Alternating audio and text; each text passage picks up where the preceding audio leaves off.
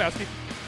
Welcome to the Town Alone Basketball and Hockey Podcast, colloquially known as Baskey. I'm your host, as always, Adam Hess, and with me, my co-host, Mike Regan. Mike, how you doing today? Oh, just fantastic on a beautiful Saturday. I think you do that voice every time. You might have podcast. You might have to do. Uh, might have to hit up the scratch audio for your intro, at least on my end. Why? I got it.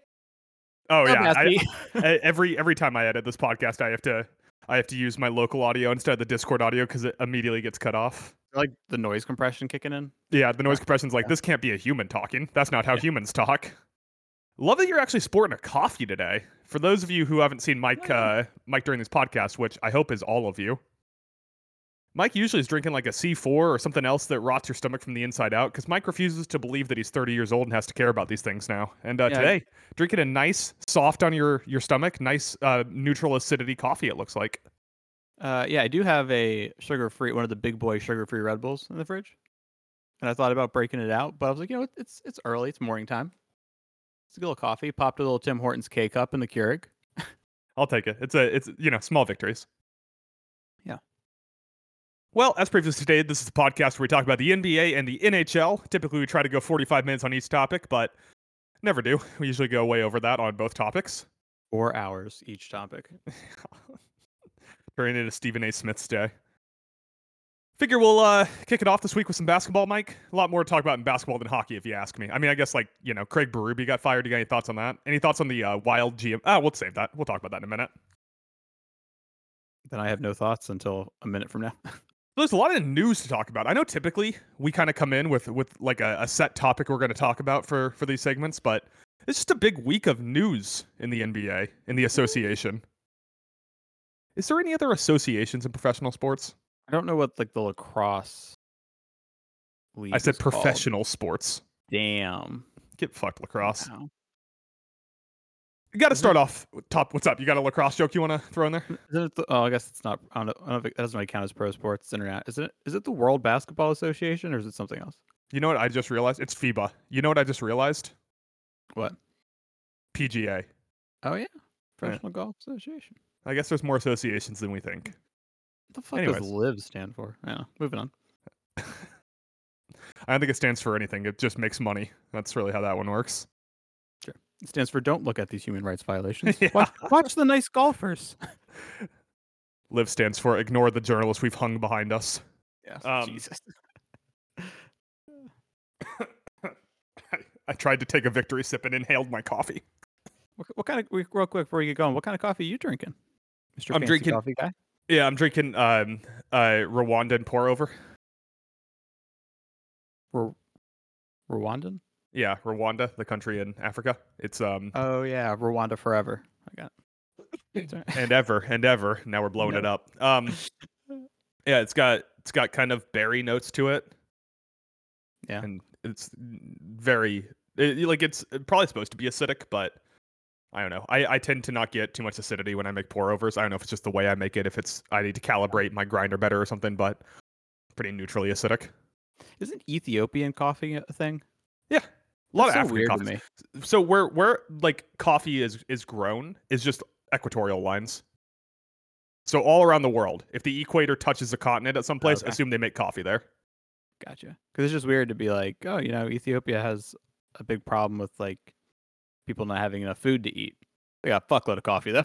No, like, you know the other thing? Ethiopia exports, like, a shitload of cocoa.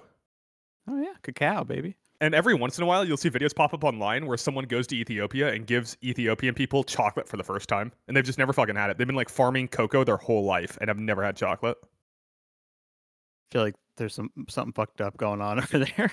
Yeah, well, I mean... The other day I was complaining because I bought a bottle of wine and it had a twist off on it instead of a cork. And I was like, I feel like I can never reseal these things.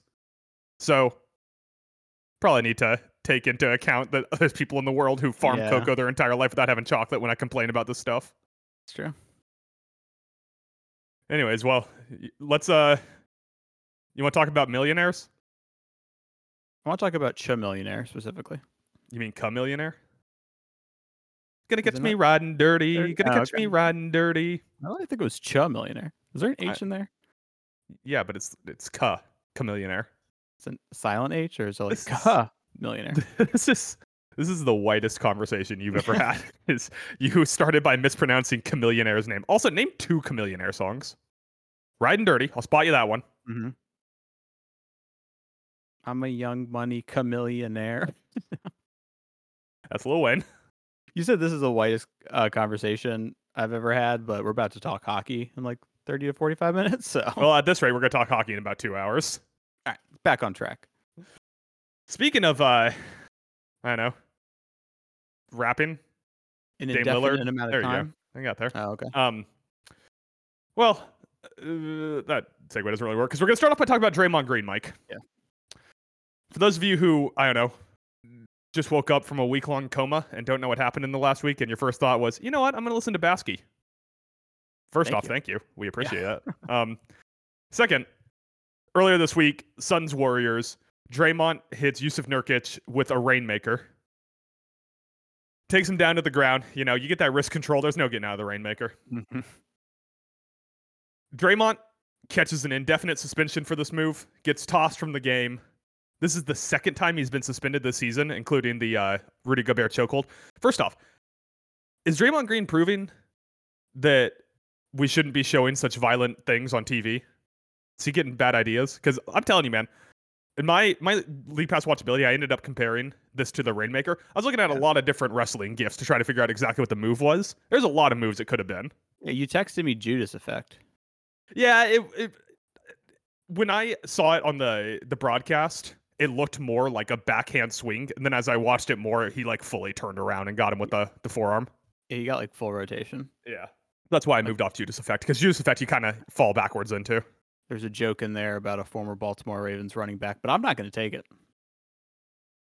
I don't even know how to move on past that. And thanks for listening to Baskey this week. We are now canceled. Um, so so just, just to, to kind of recap through here.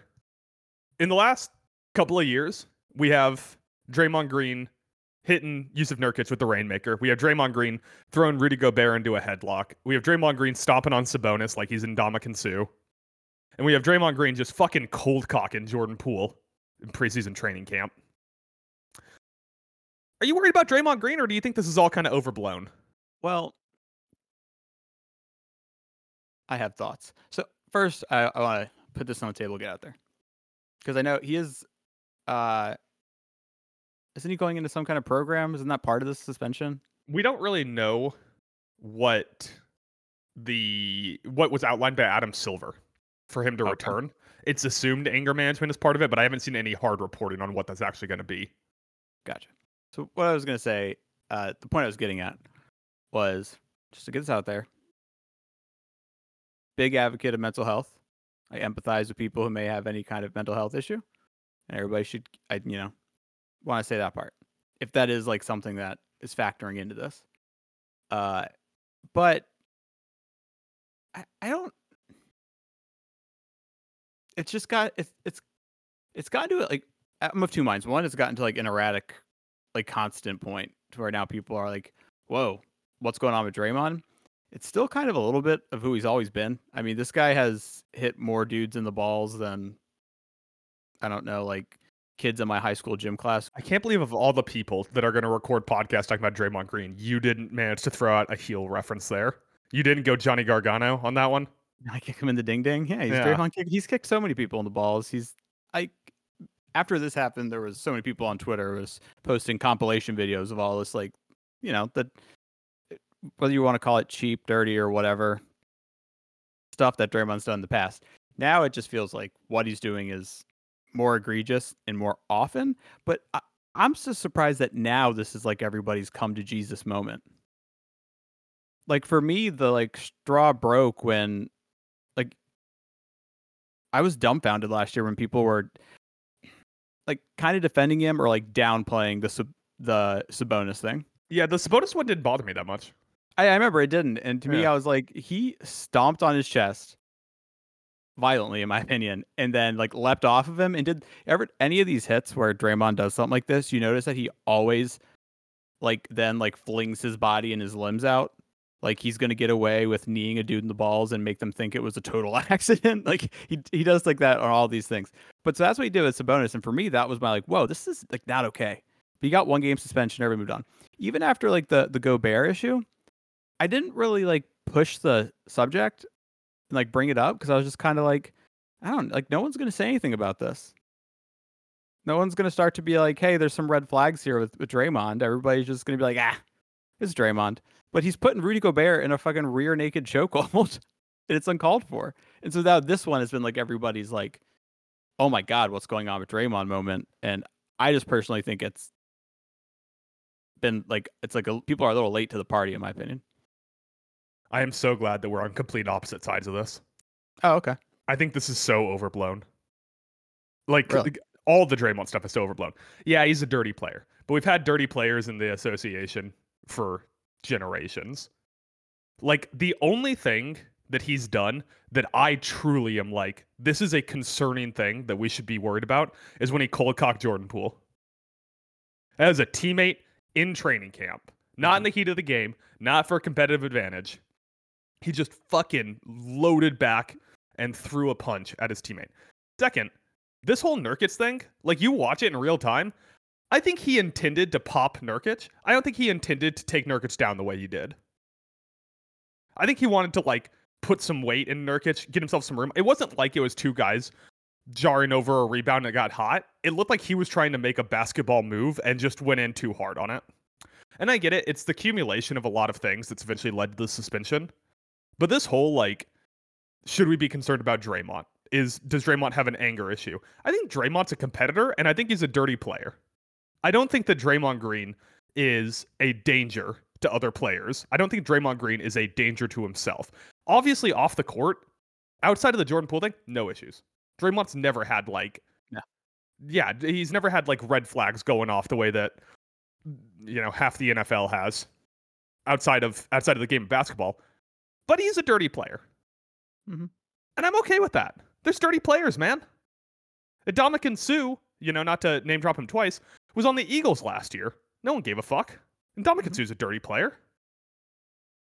Kelly Olynyk still gets jobs in the N B A. Kelly Olynyk's a dirty player. I mean, dirty players exist. It's just that Draymond is like a spotlight guy. Like, he's, A, he's had a, a lot of these in high-profile things. I mean, you think of, like, when he punted LeBron's boys in, what was that, game three, game four of the uh, twenty sixteen finals that they eventually went on to lose? Yeah. He he had that, you know, the Gobert headlock, the the Jordan Poole punch, that one was preseason, we had nothing else to talk about. So he's had some of these in high-profile spots. But the pearl clutching that's going on over this Draymond Green thing is just outrageous to me. Yeah, I don't... First off, for those who... Uh... You know, since you can't see us, Adam's currently wearing a Rasheed Wallace jersey. It's his favorite favorite player of all time. And wearing brass knuckles, both of them. Yes. He's about to go get out his Washington Capitals Tom Wilson jersey next. Uh, he loves dirty players to really gets him going. I don't. For me, it just feels like it, it's escalating to a certain point. And I mean, three suspensions in a calendar year, not great. And I don't, I, I don't know. I feel like the last three have just been more violent than what I've come to ex- like. It's crossed a line of being like a little more violent to me than what would be the typical Draymond stuff, you know, like holding on to some dude's leg and when they're like scuffling for the ball and like dragging him down kind of, or once again, like pretending like he got bumped and he goes flying and just happens to kick a guy in the balls while he does it. Like that's the stuff I think of when I think of, all right, Draymond's kind of a cheap shot guy, but goddamn, he's competitive. He's a phenomenal defensive player. Um, this stuff just, to me, it seems like a different level, personally. I mean, he, to go back to one of your things, like he hit Jordan Poole so hard that Jordan Poole forgot how to play basketball. He can no longer do it. It knocked the basketball player right out of him. No, like, I totally agree. Like, the, the Jordan Poole thing is really the concerning part here. But the rest of these, like, okay, the Gobert thing, that was Draymond defending his teammate. And yeah, you went too far, man. Yeah. But he he wasn't throwing punches. He didn't hurt anyone. Rudy Gobert could breathe fine, obviously. His face wasn't like fucking turning red or purple or anything. No. It was, you know, quote unquote, a breaking of the code, if you want to call it that. But yeah, like, it wasn't, it didn't have any serious effects. And second, like this Nurk thing, like I already said, you watch it in real time, it really does not come off like his intent was to pin him to win the N J P W World Heavyweight Championship.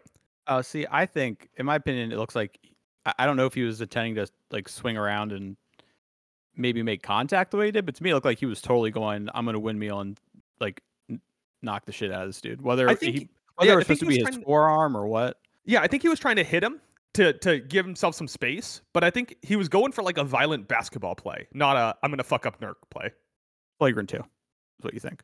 Flagrant one, ah, flagrant two, yeah, flagrant two. That was not. Flag- a, that was not a basketball move. Flag- flagrant two without a suspension, I guess, is what I think. Oh. Um, I do just want to point out, it's funny you bring up Rasheed Wallace. I was double checking this. That's why I didn't immediately say. Rasheed Wallace on the Gilbert Arenas podcast mm-hmm. said that Draymond grew up in the two thousand four Pistons locker room because he knew, like, he he was like family friends with like someone in the front office on the Pistons. Wow. So he was spending time in that locker room, and like, fucking Rasheed Wallace was like, this is kind of the two thousand four Pistons' fault. Yeah.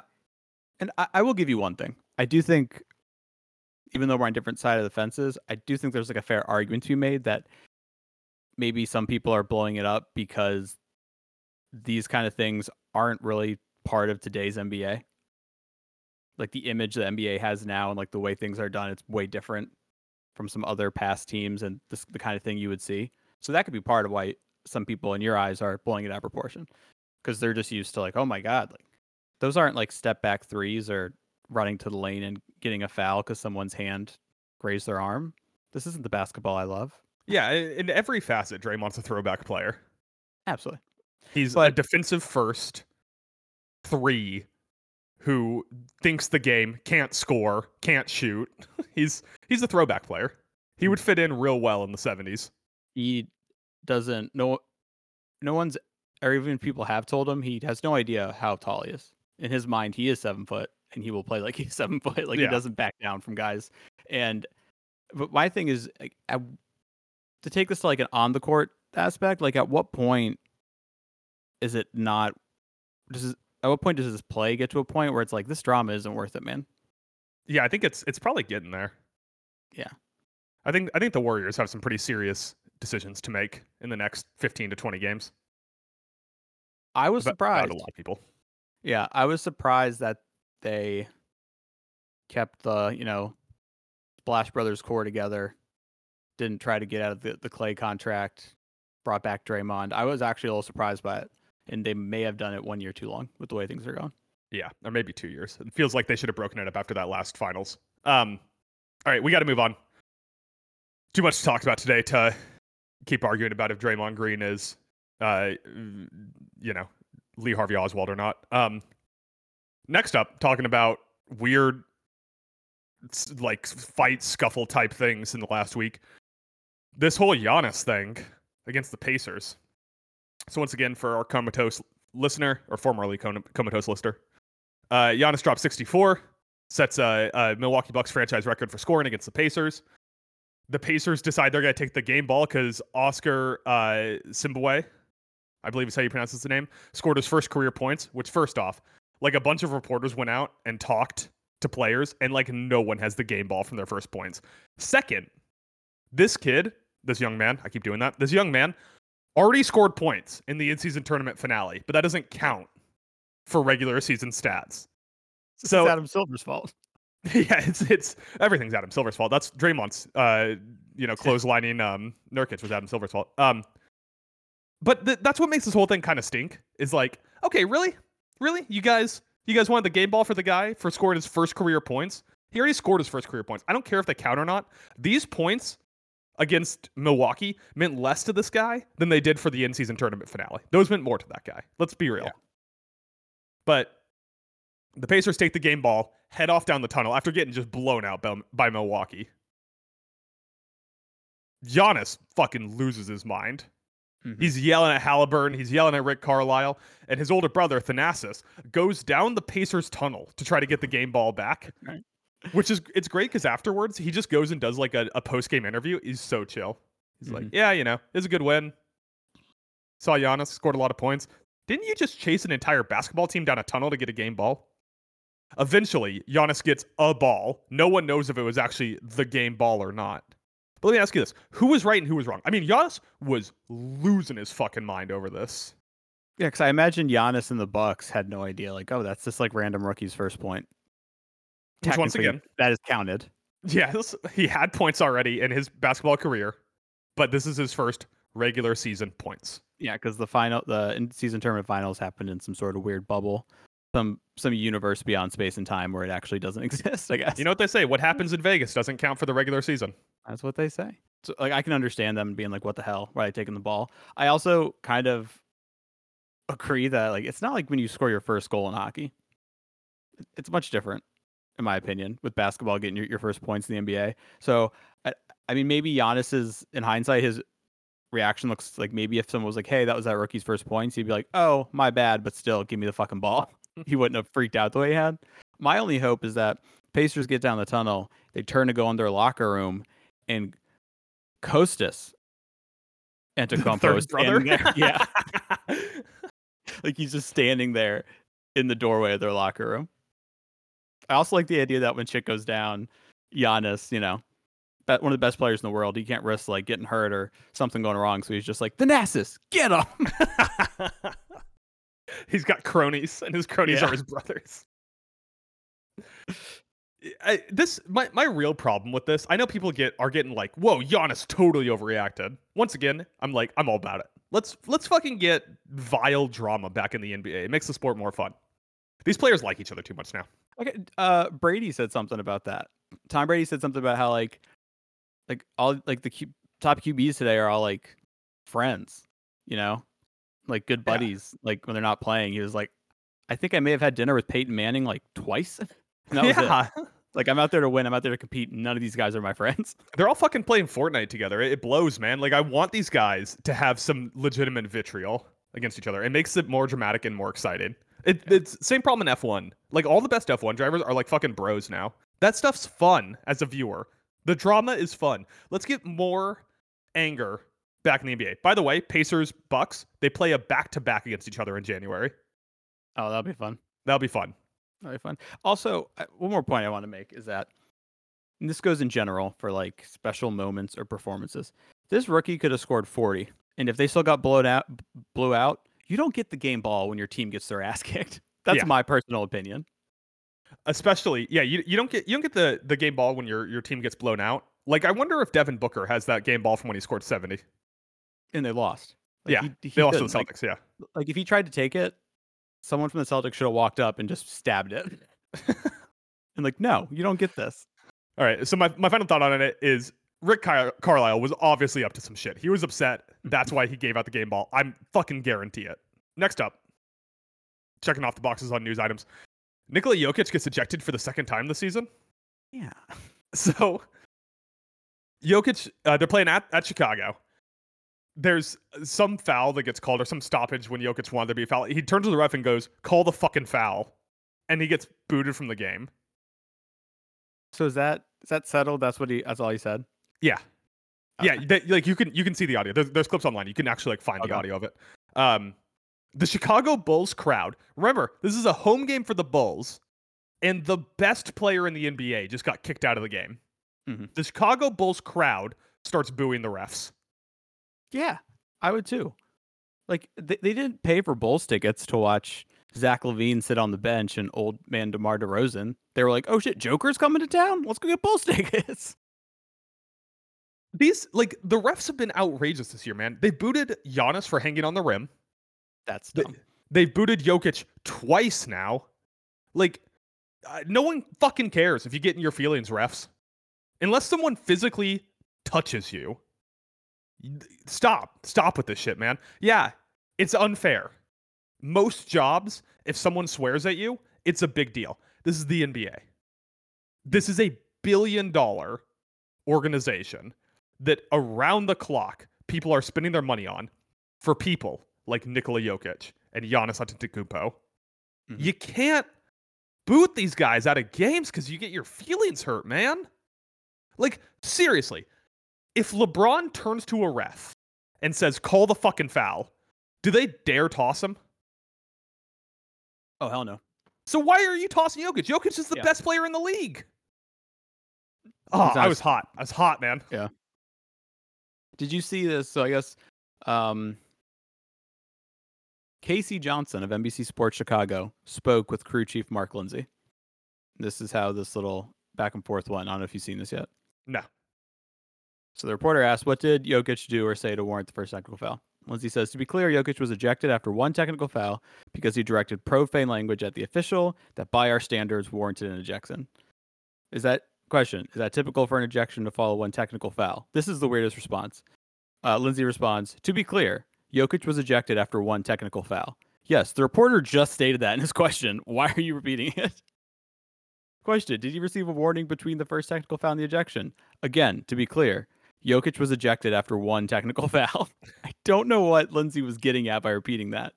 Uh, and the last question was, obviously the language was so strongly received that it warranted an ejection in your guys' eyes.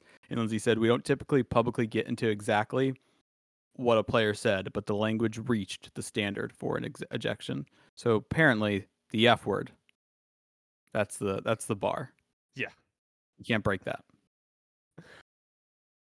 This, like, we've we've had so many problems with reffing this year. Remember the fucking ref when Geno Smith was explaining why it wasn't intentional grounding and he said, I'm talking to America? Yeah. What is with these ref god complexes suddenly? It has to be because, is there like a jealousy? Like, I'm out here calling a game for these guys that are making an astronomical amount, higher amount of money than me, and so now I'm angry or something? It, think... I think I think it's like the same reason that police keep brutally assaulting people. Like, these fuckers get a little bit of power, and it just goes straight to their head. Yeah, that that I can see. And to go back to your LeBron point, I feel like maybe it's because Jokic isn't, like, as commercially a star. Like, everybody, watch basketball or not, knows LeBron James. Yeah, I mean, does Adam Silver get on the horn after this game and get in the crew chief's ear? Does that happen? Because he, he would if someone kicked LeBron for swearing. Oh, hell yeah. Yeah. He would if someone kicked Steph Curry for swearing. Do you do you feel like in general the refs have been uh, on some sort of sliding scale so far this year? Do you feel like the refs have been worse? I don't know what's going on. I feel like it's hard to say worse, but they're calling too many ticky-tack fouls. And I feel like we were supposed to have this whole like flopping for a free throw thing out of the league. But still, like, Harden had uh, had one of those against the Warriors where he ripped through someone at the three-point line, chucked the ball straight up in the air, didn't get anywhere near the hoop, got three free throws out of it. Hmm. Like, this was supposed to be out of the league. So, A, you're chucking players we want to watch. And B, you're not making the game more interesting with the calls you're making. So, can we do something to fucking fix this, man? Yeah, it, it even, like, the, the Giannis one is even more... Well, they're both terrible, but, like, the Giannis hanging on the rim, like, that's... Stuff like that always gets on my nerves. Or if, like, a football player, like, stares someone down for scoring a touchdown, they're like, fifteen yards taunting, do it again, you're out. Yeah. Like, yeah. These, these are competitive sports, and you're expecting dudes not to flex when they make a good play? So, it, it's funny you say that. I realized when you were talking about the Giannis thing, it wasn't even that he hung on the rim. It's that he dunked and then flexed at the camera. That's why they tossed him. No charisma. You can show no charisma. Yeah. You just want to turn every league into the N H L? Damn. Taking shots, we want, brother. We want to see no passion out there. Just straight face the whole time. It's so frustrating. It's so frustrating. I agree. All right. Uh, got a couple more things to talk about here. Hopefully I won't be as hot for these. Uh, I'm going to skip over one on our rundown, Mike. Just didn't want to throw you way off. We'll we'll circle back to this in a second.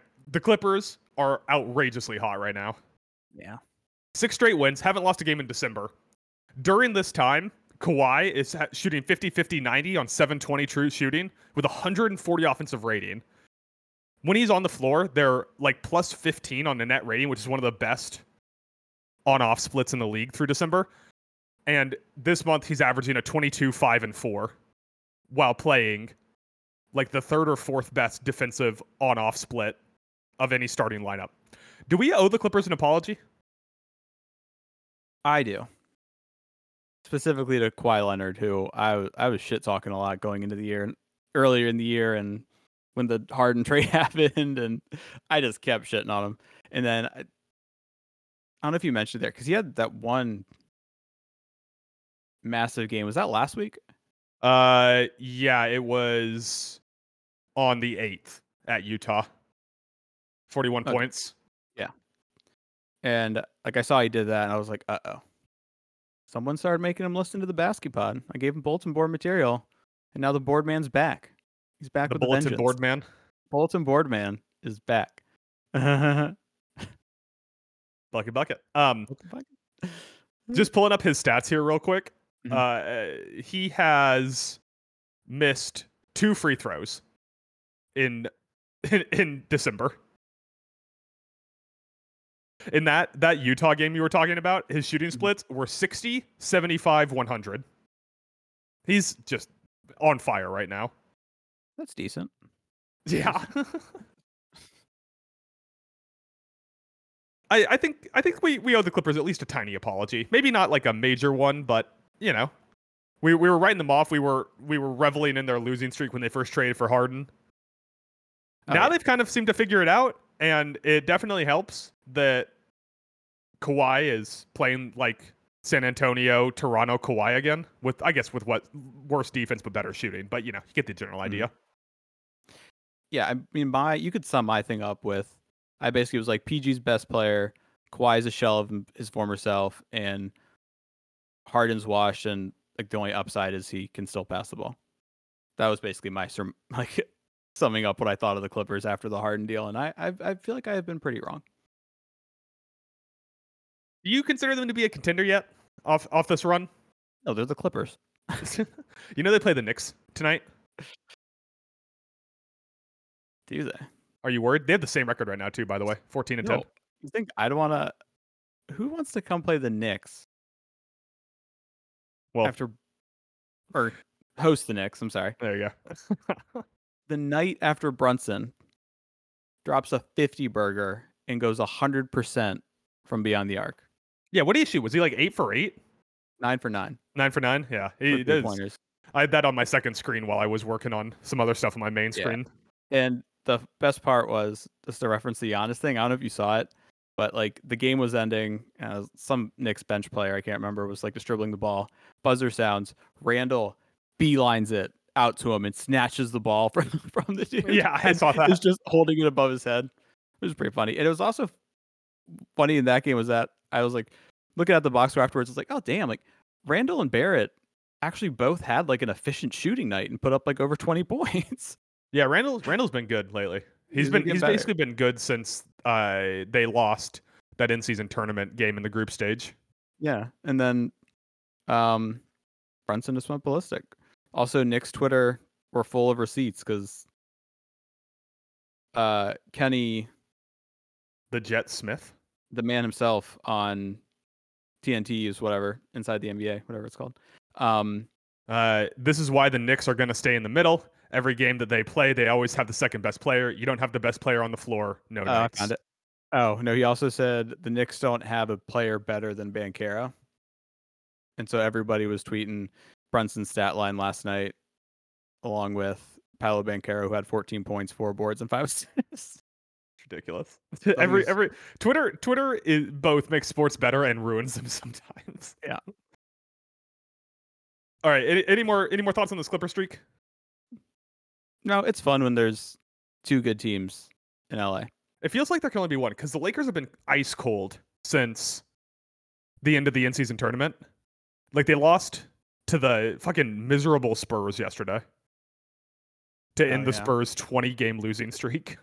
Yeah, I still can't jump on Clippers as contenders bandwagon. Even though, it, like, I think that take makes sense. Like, they're heating up to get in that, like, maybe to start getting into that talk. But it's just, you say Clippers and it still doesn't compute. So... Yeah, it's such an old team too. I don't know. I like Zubats. Zubats is good, Zubats. Even though he doesn't look like an N B A player. Um, all right. Speaking of speaking of the the losing streaks with the Spurs, you gotta talk the Pistons here. Pistons mm-hmm. have lost twenty-two straight, including last night getting absolutely blown off the court by the 76ers. Oh shit! They started the season two and one. Good for them. It's a hot start for Detroit. Well, compared to losing twenty-two straight, I guess so. Yeah. But the Pistons games are almost becoming like must-see to see if they can break the streak, right? We all want to root for greatness. Mm-hmm. And the Pistons are getting there. By the way, they play the Bucks today. So If Giannis drops sixty-five points, Pistons, do not try to take the game ball. Do not. The Pistons are now four games away from tying the longest single season losing streak in the N B A history. So that's the twenty ten twenty eleven Cavs, which is the year after LeBron left. That was the year after the decision. And the twenty thirteen fourteen Sixers, which is in the middle of the process. The difference here feels like this team didn't, A, just lose a LeBron caliber player at the height of his powers, or B, are in the middle of a well-thought-out plan to accumulate draft assets. It seems like the Pistons came into the season and said, fuck yeah, we're getting Cade Cunningham back. We just drafted Osir Thompson. We got mm-hmm. Jaden Ivey. We don't know what to do with him. He's awesome, but we barely play him.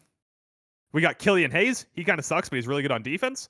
We're going to be a fringe play-in team this season, and then proceeded to be arguably the worst team in the N B A. Doesn't that like track though? When you look at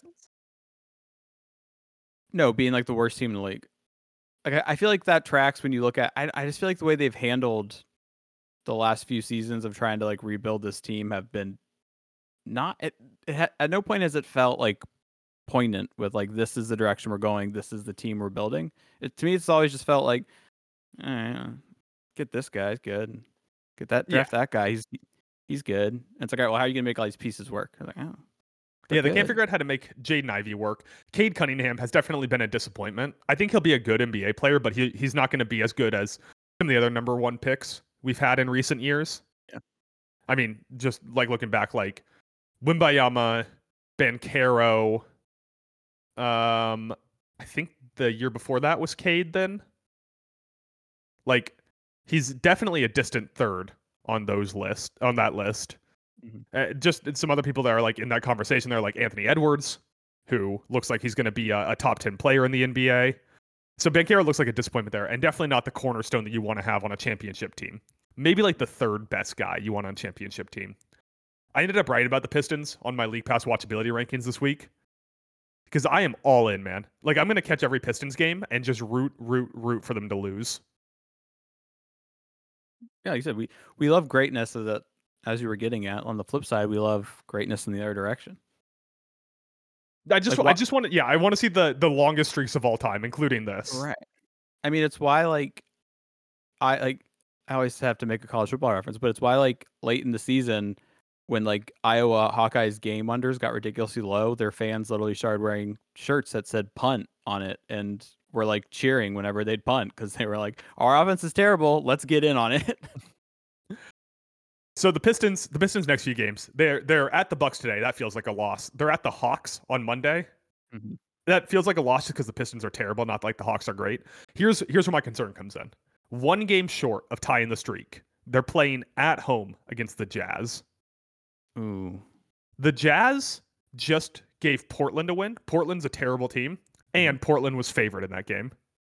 So that could be the streak buster there.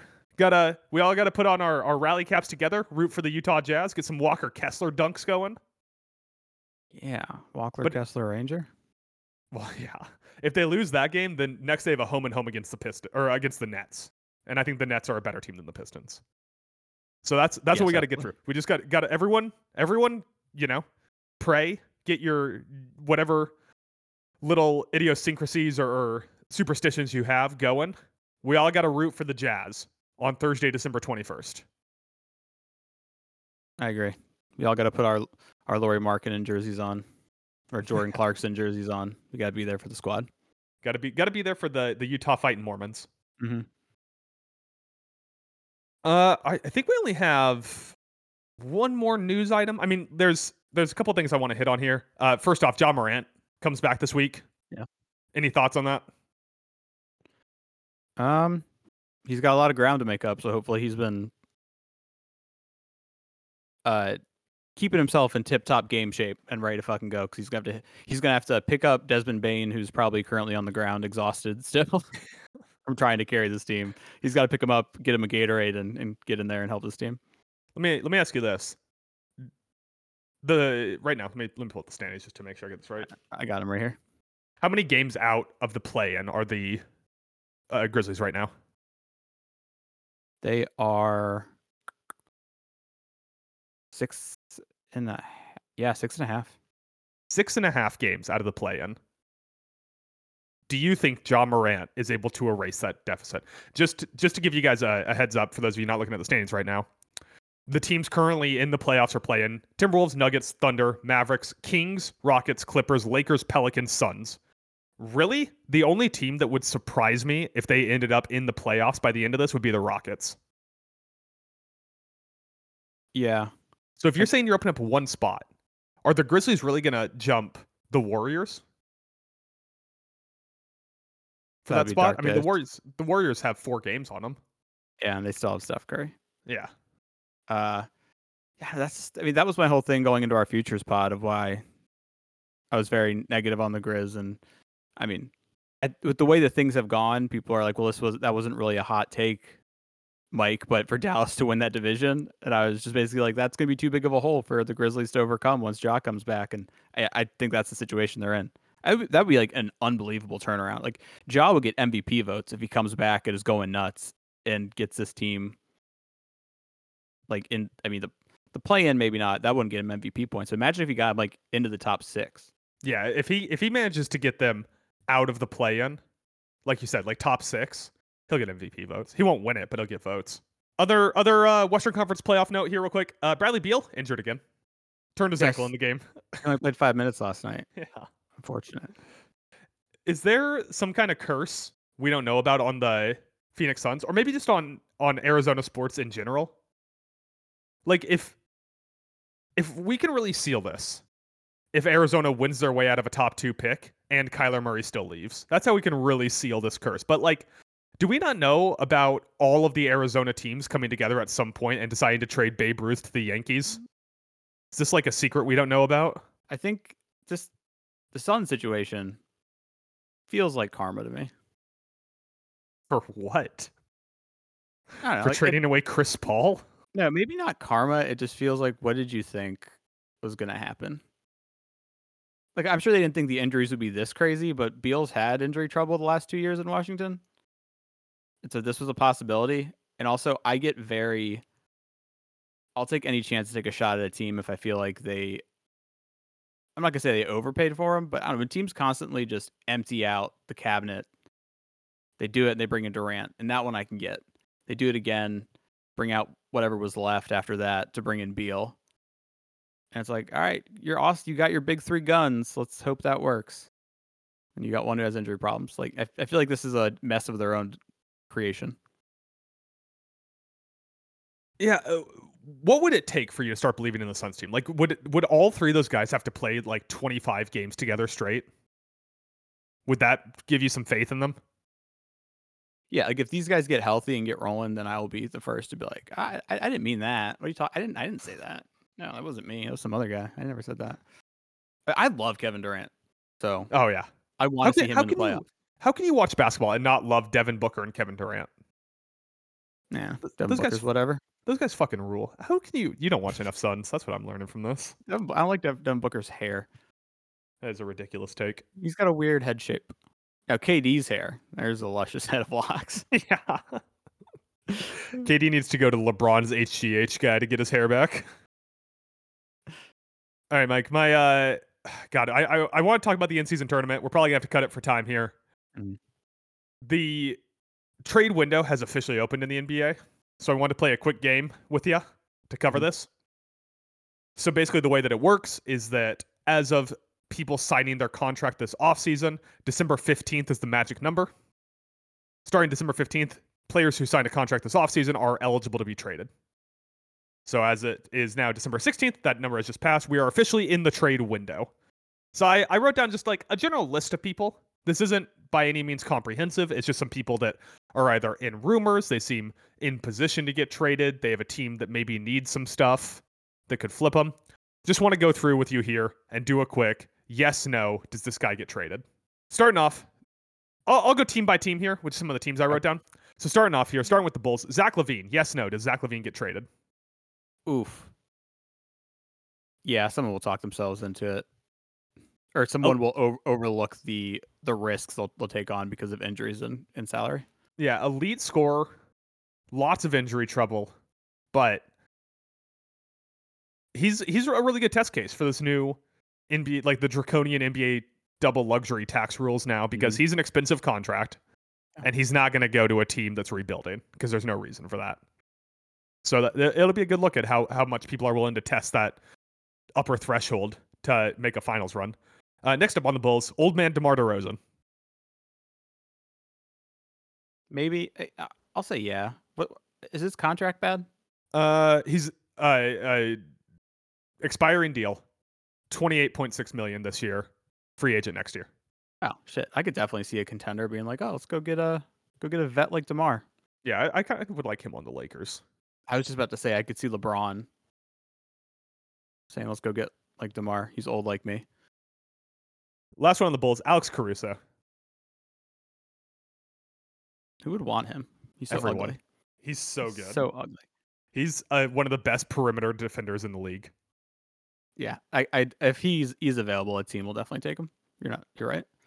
And uh, he's he's making about nine and a half a year, so not not an overwhelming ton of money. Yeah. Yeah, I think the most likely one to get traded is Alex Caruso. I think Alex Caruso has a lot of utility to top teams, especially like if if somehow Milwaukee could figure out a way to get him, get some mm-hmm. perimeter defense. I think that'd be a good move. Uh, I'm really, really interested to see what happens with Zach LaVine, with how expensive his price tag is and how often yeah. he's been injured. Like, I was thinking, like, ooh, Nick Skills, Zach LaVine. And then thinking, like, about the, the injury part of it, I was like, oh, I'll pass. Nothing aggravates me more than a good player who is constantly hurt. And yet you love Kevin Durant. Next up, Toronto Raptors with the year too late team, if anyone. You remember what they did last year at the trade deadline after all the talk of who they could move? Remember, I think they had Fred VanVleet on an expiring. Yeah. They have O G Anunoby and Pascal Siakam. And they're in the middle of, like, quote unquote rebuilding around Scotty Barnes. They traded for Jakob Poeltl. That's their only move they did at the trade deadline. What the fuck? Like, I love Masai Ujiri. This guy does not know how to sell assets. He just knows how to buy them. So the, the two Raptors players, uh, O G Anunoby, yes or no? Okay, can I say no? Is the next one going to be Siakam? Yeah. I'm going to say no to both because I think somehow I, I'd want Masai uh, to somehow fuck this up too. And then O G declines the option, Siakam walks, and he gets he gets nothing for his three best players over the last couple of years. Oh my God. I, like, that's... That's borderline fi- fire Masai Ujiri material. I get it. He brought you guys a championship by making that Kawhi trade. But if he doesn't do anything at the trade deadline with O G and Pascal Siakam and they both walk, might be time to clean house. Do you see like a contender or a team on the verge of being a title contender where it's like, oh, plug Pascal in there and it's go time? He, I think he makes sense on a few teams. Like I, I think he makes sense on O K C. Mm. They just love those fucking long guys and they could use a guy who can who can defend. Especially at the rim. I think, uh, you know, you got to put the Lakers in all these conversations. You got to put the Knicks in all these conversations. I could see potentially like Cleveland making a move to him. I mean, we'll talk about Cleveland here in a second, but mm-hmm. I, I think that he makes sense on Cleveland. O G makes sense on fucking twenty-nine N B A teams. Yeah. I feel like he would have more suitors once it comes out that he's available for sure. Yeah. I mean, expiring contract, you can fit him under your cap and just a great interior defender. He could probably guard like three through five any given night.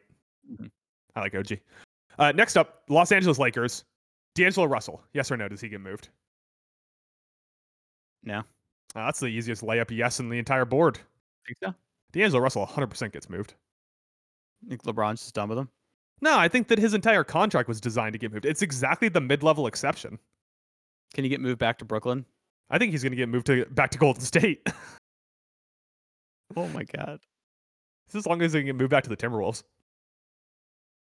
But like, he's another guy. Like, you know where D'Lo would actually make some some sense is in Dallas. Coming off the bench. Yeah, coming off the bench. Like D'Lo off the bench, just uh, another guy who can soak up some touches. He can score mm-hmm. on a, on a given night. I think he makes sense there. I mean, it, maybe it doesn't make sense because why would Dallas send out players for him instead of picks? And the Lakers don't need picks; they need players. Mm-hmm. But there's a three-team deal in there somewhere. Next up on the Lakers, Rui Hachimura. Another Ooh, hope... another streaky score. Yeah. I kind of... I'm going to say no, but it wouldn't surprise me if it happened. Yeah, I, I think that one's a little bit more of a question mark. I think he makes a lot of sense on the Lakers. There's just been a lot of smoke around it for some reason, which I don't get at all. Yeah, what this team needs is scoring, and Rui Hachimura can provide that. Yeah, it's so like G M LeBron James traded and brought him in last year at the deadline.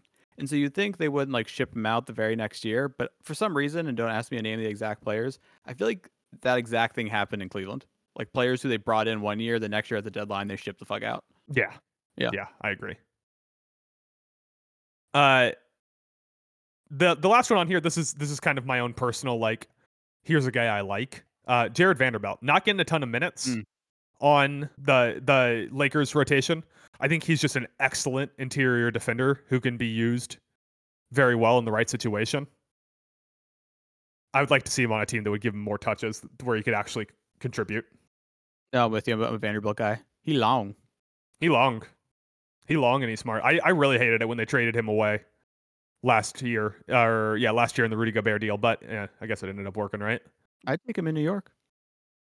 You guys already got like insanely good defense. You really need you really need another guy in there. If I had an N B A team, I would have the longest team. That's all I would care about. So you would be, yeah, you would be O K C or Toronto. Yeah. That's like me with, with hockey, where I'm like everyone, or with uh, with football, not hockey. Sorry, I'm like with football, yeah. where I'm like everyone has to be big. Everyone has to be six foot two or taller. Wide receivers tall and big. My quarterback tall and big. That's why I think Emmanuel Forbes was a great pick. Is he scrawny? I think he's tall though. Um, yeah. All right, last for, last few we got to burn through here. I think we're making decent time. Yeah, right. Uh, Cleveland Cavaliers. Donovan Mitchell. He's the big name on here. Worth noting before we really talk about if he's going to get traded or not. Alexander Garland out six weeks, Evan Mobley out six to eight weeks. Those are the two best players and your players of the future in the Cavs organization.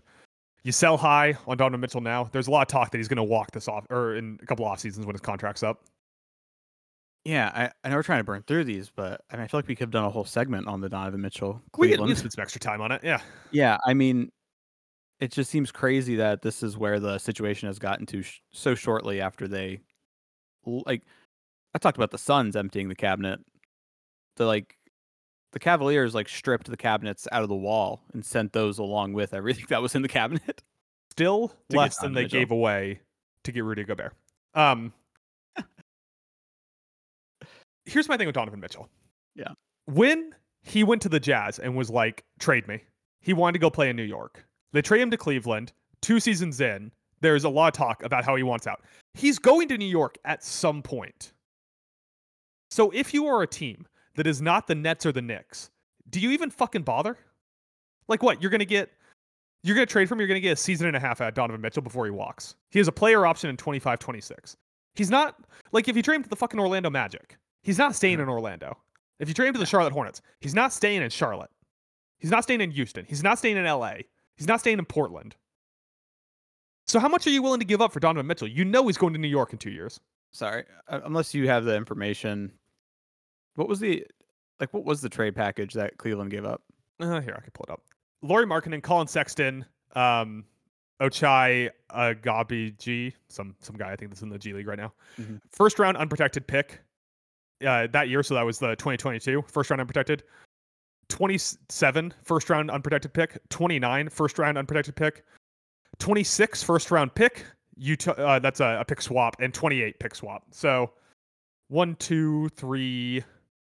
Oh, I'm sorry. That first pick was twenty-five. So none of these picks have even started to confer yet. So one, two, three unprotected firsts in twenty-five, twenty-seven, twenty-nine, and a twenty-six and twenty-eight pick swap, and as well as Lauri Markkanen and Colin Sexton.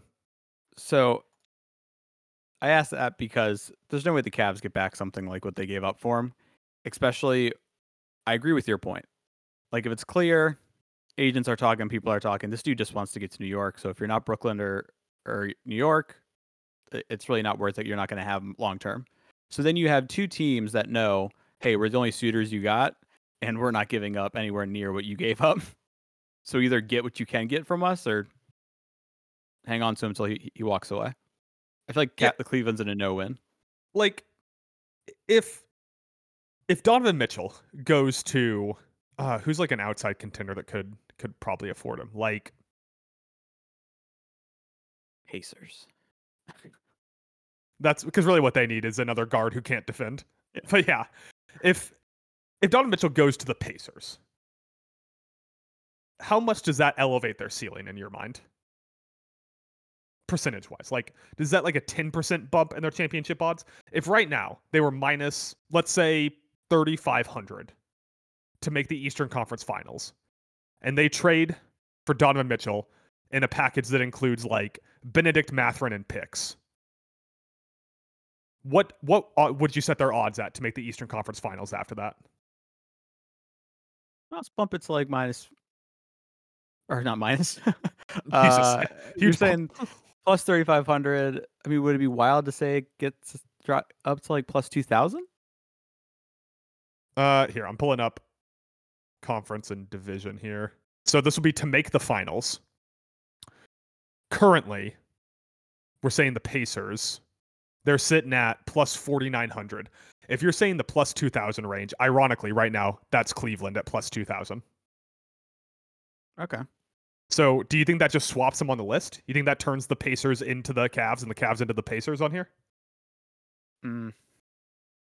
I wish Maybe I could not. short bets. I would absolutely yeah. short Cleveland plus two thousand. Oh, definitely.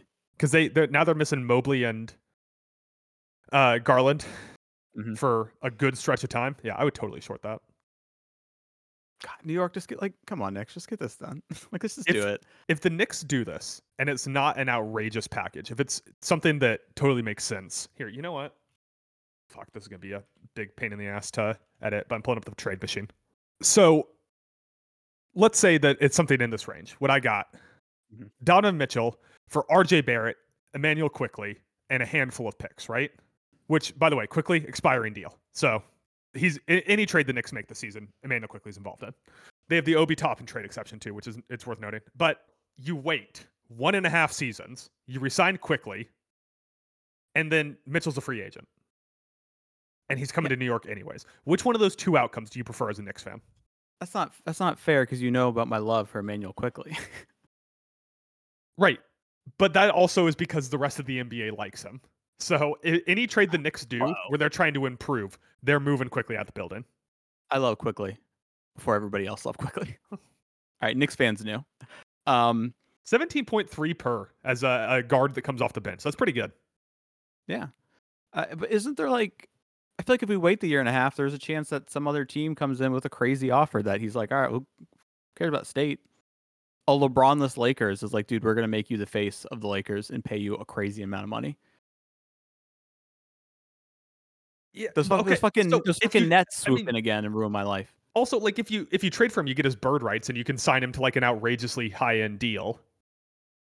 But as like as a Knicks fan, those are your two options, right? You either have to trade him in a package that includes Immanuel Quickley and does not include Julius Randle, right?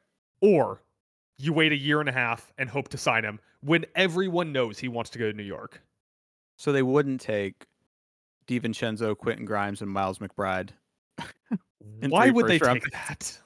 I know they won't. This is this is my uh, like N B A two K thing where you just keep adding pieces to fill up the value meter until the computer says yes. Uh, no, I don't think that they would take that. I think hey. that they would want Immanuel Quickley as well as picks. They want a two guard back. Fournier's still on the roster, boys. Do you think Fournier even knows he's still on the roster? I don't. I don't think so. He's uh, currently fifth on our depth chart in a couple spots.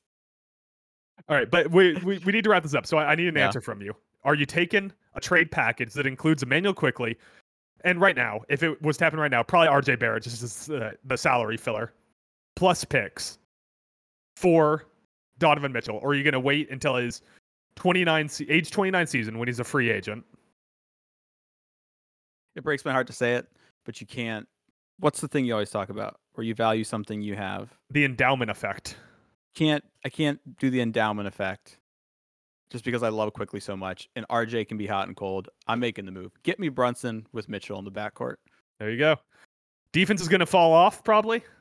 Tibbs might quit. yeah. Tibbs might. Uh, I'm not fucking doing it. I'm not doing right. it. We re- we really got to close this out. Uh, last last one I have here. Just yeah. got to burn through these. You got to toss out a yes or no. I know once gotcha. again we should probably spend an entire segment on it. But the Golden State Warriors, Klay Thompson, yes or no? No. Yes. C P three. No. Yes. Um, there you have it. Let's uh, let's take a short break here, and we'll go talk about some hockey. There is a mystery cat that's roaming around my neighborhood. I keep catching it on my my security cameras, and it keeps shitting in my driveway. Cat shits in your driveway? Yeah. Seems like such an uncat thing to do. I just checked it on my security cameras, and there was like a clip of it from like a couple hours ago. Yeah. Where is that? They're shitting in my driveway. Mm-hmm. Interesting. God damn it, cat. All right, we're back. Talking about some uh, some hockey this week. Luckily, there was no news, so we didn't have to talk about any news at all. Nothing for that. Not even like a facial expression. Was there news? Yeah, Greg Berube gets fired. Yeah, I know. The assistant G M of the Wild gets fired, and then the G M of the Wild that comes out has like some fucking legal trouble going on or something. Has some kind of like assault scandal going on. The Wild have been hot lately, though, right? Yeah, that's the appropriate response. Um, and of course, the big news of the week, Mike. They updated the skills competition for the All-Star game. Uh, I missed this. Give me the lowdown. So now they'll have twelve players who are going to compete across eight events where they'll, I think they'll either compete in four or six and sit out the rest. And whoever gets the best combined score by, you know, the place they finish in. So, you know, the number one fastest skater gets X amount of points. The number two fastest skater gets X amount of points. The number one hardest shot gets X amount of points. The number two hardest shot. But the top of those players move on to a shootout competition where they draft their goalie based off goalies that are at the All-Star game. And that eliminates two more players. And then like the final six, I think, or maybe it's the final four, compete in like a an obstacle course that involves all of the competitions. So they'll probably have to like skate and shoot and stick handle and stuff like that. Yeah. That's pretty cool. I like that. Oh, I think it's too complicated. It's too much going on. Like the All-Star game for the for the N H L, I already thought was too complicated with like the, oh, okay. the like, oh, what if we break it down by divisions and there's like a round robin tournament? Yeah, but at least that was a three on three tournament. That's fun. Yeah, I think I think there's just too much going on. Maybe maybe I'm wrong because I generally it seems like the response has been positive. Mm-hmm. And my take has been, hey, guess what? In every sport, All-Star games suck. Let's stop pretending like they're going to be good eventually. They suck in every sport. Why are we they, trying so hard to fix them? They do suck. That's why, like, I'm I when it comes to All-Star weekends, the only things I really like, I'm like, oh, I'll, I'll like sit down and watch that, throw it on is. Like the skills competitions. I find oh, those by fun. the way, by the way, in, in the skill competition update, the winner of the skills competition gets a million dollars. A million dollars? Million dollars. That's a good chunk of change for a hockey That's a good player. chunk of change. I think that people are going to care. Yeah. You also talk like Jack Hughes, or if Bedard makes it into the skills competition, that's a lot mm-hmm. of money for those guys. They're not getting like the twelve million dollars contracts that Nate McKinnon has. Yeah. And like you got young Bedard. As opposed like- to old Bedard. No, he's like all fresh and young, and then you have like I don't know, like I'm sure like old man Crosby will get into the All-Star game just because based off of his name. I hope so badly that Ovechkin gets in, and Ovechkin has to do like the fastest skating competition. Can you imagine that bag of bones trying to travel around the outside of the rink at full speed? I think Putin will send him some sort of super serum. Yeah, he'll refuse to let him let his country down. He'll he'll show up to the skills competition in just a robot suit. Mm-hmm. Yeah, yeah. I, I guess I guess I'm willing to give it a chance. You've you've convinced me by your lack of negative energy. You've convinced me to give it a chance before I talk it down. Yeah, hey, it you know what I've been thinking about? Do you have any idea what Connor Bedard's going to look like when he's old? No. Yeah, like I look at that guy, I'm like, I can't picture you old. There's an actor I'm thinking of, but I, I cannot think of his name. So keep going, and if it comes to me, I'll let you know. But I was watching. I was watching earlier this week. The Blackhawks get absolutely demolished by the Kraken. Mm-hmm. And I, when I was watching the game, I was like, "What? What is Bedard going to look like when he's forty?" Right, so hear me out. He's going to look like Cillian Murphy. Okay. Was that the actor you were trying yeah. to think of? You can kind of see it though, right? Yeah. Yeah. He's going to be can short you, Cillian Murphy. Can you guess what movie I Googled to figure out his name? Oppenheimer? No. Batman Begins. What movie? Red Eye. Oh, sick! Yeah. I fucking love Red Eye. D- directed by famous horror director, right? Wes Wes uh Wes Craven? I think that was. You're right. Yeah. Let me see. I actually already closed the, the Chiz app, but yeah, Wes Craven. Fuck, man. Last night I was hanging out with people. I was talking about Wanted. Today I'm talking about Red Eye. It's a good day for early two thousands movies everyone yeah. forgot about. So what we're doing here today, instead of talking about Craig hey. Berube, which initially was my plan. What's up? You, for, you forgot a piece of news. What? So they sent him down for a game. Levi came back, baby. Who cares? Let me say it real quick. Last four starts, seven total goals allowed. Save percentages of nine sixty-nine, nine thirty-five, nine thirteen, nine forty-three. It clicked, baby. It clicked. And we know Hang one on. thing. As soon as goaltenders start playing well, they never play poorly again. It never gets worse.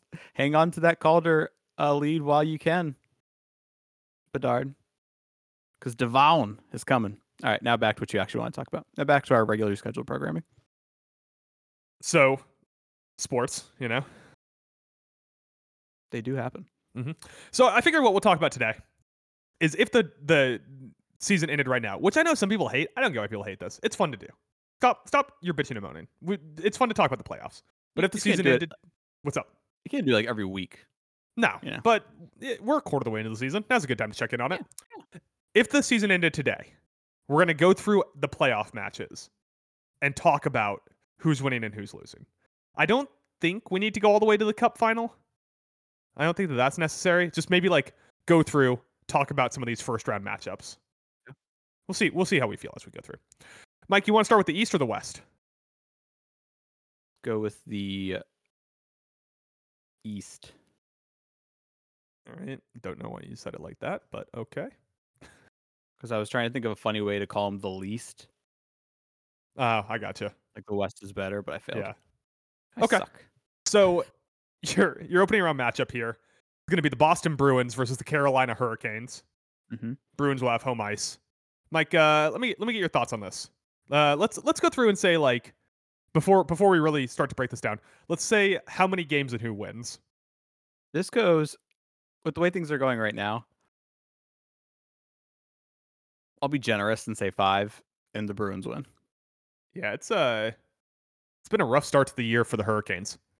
It's it's also so blatantly out. I mean, Dom pointed it out. Um, I forgot which one. I don't think it was Shayna, but one member of Too Many Men pointed it out. Like, it's pretty blatant. Like, Carolina's goaltending is god awful. Yeah, they need to do something. And uh, yeah, I don't think they would. With the way the team is right now, playoff start today, they don't stand a chance. Especially against the the anti P D O Bruins, mm-hmm. who. I, these these two teams feel kind of inverse. Like, I feel like Carolina's been hanging around off of solid offense and terrible goaltending. Mm-hmm. And I feel like the Bruins have been hanging out off of, like, dumb luck and great goaltending. If there was any team that would, like, buck modern day, like, hockey and, like, analytics and everything, it would be the Boston Bruins. Yeah. Like, it makes sense. Let me ask you this. If you had to guess right now, who is leading the Hurricanes in goals saved above expected, according to Money Puck? Who are you guessing? Kochekov. Nope. It's Freddie Anderson. Mike, you want to wager a guess at what his current goals saved above expected are? Once again, he's leading the team in G S A A. I'm going to say it's negative two point oh eight. Negative zero point five. Damn. Yeah, I, I th- there's not much really to break down here. I, I agree with you. I think the Bruins win in like four or five if the playoffs start now. There's plenty of time for the Hurricanes goaltending to get hot because it's hockey. But right now, I do I do agree with you. I think it's the Bruins in a walk. Sorry, I don't have more analysis on it. It just seems one one of these teams right now is good and one of these teams right now is bad. That is, when it comes to this matchup, that is expert analysis. Next matchup, we'd have the current number two seed New York Rangers, who might be the most watchable team in hockey right now, against the top wildcard seed right now, the Detroit Red Wings. How many games who wins, Mike? Ooh. I'm going to say five again. The Rangers are so good right now. Their power play is absolutely outrageous. It is. It is unreal. I don't know how, but Artemi Panarin shaved his head bald and it somehow like released all of his superpowers, and he has been in God mode this season. Like, he's been unreal. Uh, Yeah, they're just playing really good. They have a Vezina goaltender in net who, who isn't has, playing that well. He isn't playing that well. There. Yeah. That's what I'm saying. So like he's he's just now getting back up to like league, league average numbers. He's currently at uh, three point oh two goals allowed and point nine oh two save percentage. So, but he, he keeps getting better and gets. I mean, it's like at some point he's going to get better. Yeah, right. You know, like Vasi slumps kind of earlier in the year, and then he gets going. He's Vasi again. He'll be Igor by the time the playoffs come around. And you know, even if they're like even strength scoring isn't super dominant, if they have, unlike the Oilers, who in past playoffs, I always do this, um, who were like just special teams, no five on five, no defense, no goaltending. The Rangers have the special teams along with just an awesome goaltender, so they can make it work. Yep. Rangers currently sitting at ninety-three point one four expected goals on the power play. That puts them fifth. Mike, do you think you could name three of the teams ahead of them currently on expected goals for on the power play? Um, Edmonton. Yep. Colorado. Nope. Yeah, I didn't like that one when I said it. I, I, I think you'll be able to get one more of these, but I don't think that you're going to get the other two. The Knights? No. I'll give you one more guess. Does Philadelphia have like a wild power play and that's why they're good? No, close though. Have, Ottawa. Ottawa. Ottawa. Yeah. That's hilarious because Ottawa is like dead last in the East. Yeah. Uh, they have, Ottawa's in at ninety-four point oh one expected goals on the power play. Actual goals, eighty-eight point two four. So not not great on the actual goals. Um, Who were the other? Yep. So, so New York's at five, Tampa Bay's at four, Edmonton's at three, Ottawa's at two. And Mike, your number one expected goals on the power play team currently in the the N H L, the Toronto Maple Leafs. All right, that, that, that makes sense. Yeah. That one tracks. And so, so does Tampa Bay. Yeah. There's also currently only two teams seeing at one hundred percent actual goals percent on the power play that haven't given up any shorthanded goals this year, so that's fun. Um, that's Vancouver and the Islanders, for, for those of you who are keeping track at home. Vancouver. Is there you got you got any notes on the the uh, Red Wings? No, I don't think. Uh, I think they're a fake team. You think they're a fake team? Yeah, I don't think they're that good. Mike, come on. You're gonna. You're, I mean, I know this is like, I think two weeks old at this point, but you're gonna blow a four goal lead to the Sharks and lose. You're fake. Like they. But don't. Alex DeBrincat, Mike. Yeah, this this team is, and Larkin's hurt right now. How how long is he out? I think that's actually a, a, a chunk of time. I mean, I double check that real quick. I yeah, I, I I think he hasn't even played the last few games yeah, already. Yeah, he's on he's on a uh, I R right now. Yeah. yeah, so which means they're just bringing in that cap space, Mike. I don't know if it's. Yeah, I think he's just on I R. Is it L T I? Is that a different thing? Oh, I don't know. Yeah. Um, I was gonna make a, a joke that they could trade for Donovan Mitchell with all that cap space, but. Yeah. That's a good point. I don't know if they're actually on L T I R. Yeah, and lo- losing Larkin hurts a lot. He's leading or second place on the team in points mm-hmm. with eleven primary assists. I mean, he's he he drives play for this team, especially on their top line. Him and J T Compher seem to be driving play for this team. Yeah, and I, I don't like their goaltending unit, or not their. Oh, I don't like their goaltending unit, but also I'm not crazy about like their defensive depth at all. So yeah, they're they're. I mean, yeah, their their defensive depth, we, we've talked about that in previous weeks. It's mm-hmm. Mo Seider and a bunch of Jags. Um, and their goaltending, you know, they're really relying on Ville Husso. Lately, I feel like they've been playing Reimer more, but they're really relying on Ville Husso, who's not having a great year. Yeah. So what did you say? Rangers in five? Rangers in five. I'll go Rangers in six. I think Detroit's got more fight on them than uh, than you do. Although, if Shesterkin goes Shesterkin mode, it's going to be Rangers in four mm-hmm. with like two shutouts. He's just, I mean, when he's on, he's he's on like no one else in the league right now. All right, Mike, next up, Toronto Maple Leafs hosting the Florida Panthers. Oh, baby. Oh, man. It's a seven-game series. And once again, the fi- Maple Leafs fans get their heart broken at home when the Florida Panthers vibe train, led by conductor Sam Reinhart, chew fucking chew. So my prediction stands. I was glad in reading that article you put um, from The Athletic, once again by Dom. I'm not going to pro- try to pronounce his last name, Achitz or whatever. um, yeah.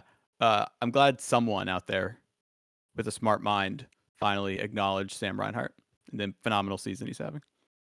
that I was I was listening to a podcast earlier this week, and they they were talking about him as an honorable mention for best center, or like top ten center in the league right now. Yeah, he's having a, a great year, and the, I think the, I think the Panthers in general are they're beating my expectations. At least I thought they were going to slump back a little bit. So they're also a big underlying numbers team. Mm-hmm. I mean, A, they're playing well enough, obviously, to be in the solidly in the playoffs, but they're third in expected goals right now. Toronto, all the way down in eighteenth in expected goals. Now, that's that's even strength, and Toronto's absolutely slaughtering everyone right now on the, the power play. Yeah, uh, also fuck Toronto, because I had a five-game parlay the other night. Stop doing guess, that. Well, guess what leg lost it for me? The Maple Leafs couldn't beat the Blue Jackets. You know what I also just thought of? If the, we're saying the playoffs started today, mm-hmm. that means they wouldn't have uh, Wall. They would be oh, relying yeah. on Martin Jones and Ilya Samsonov. Yeah. Yeah. Might be Florida in seven. I'm definitely taking Florida in seven, just because it's the best. It's the best outcome when it comes to more heartbreak for the poor Toronto Maple Leaf fans. It's also, you you start loading up. You're like, uh, can Toronto get revenge on Florida for last year?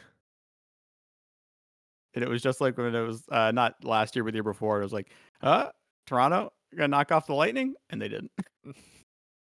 But they got they got them last year. Before, right after that, you know, the Florida yeah. Panthers eliminated them from playoff contention. Mm-hmm. Did Florida play Toronto? I'm trying to remember now. They played the Bruins. Who did they play yeah. in the first round? They played the Bruins in the first round. Oh yeah, they played the Bruins in the first round. Then Toronto. Then the conference finals against Carolina. Right. Mm-hmm. Okay. Yeah. Yeah.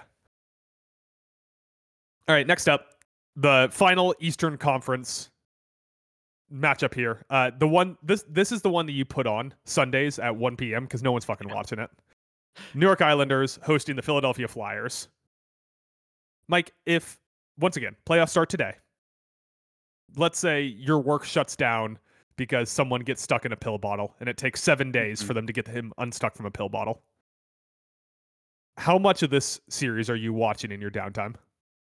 Oh God! I mean, it's it's the N H L playoffs, so I'll probably watch a good amount of it. Um, I don't know if I would watch a game of this series, but I mean, I, it also depends on what other games are on at the same time. So, uh, I just I don't get it. The Flyers aren't supposed to be good. Yeah, they're they're living on Carter Hart goaltending, man. Yeah, fucking John Tortorella is not supposed to be coaching winning teams. This is not. Goes against everything I think about the National Hockey League in the year twenty twenty-three. But yeah, Carter Hart's having a great year again. Or I should say, back to playing really good. Um, because you've seen him have some pretty rough stretches throughout his career. His young career.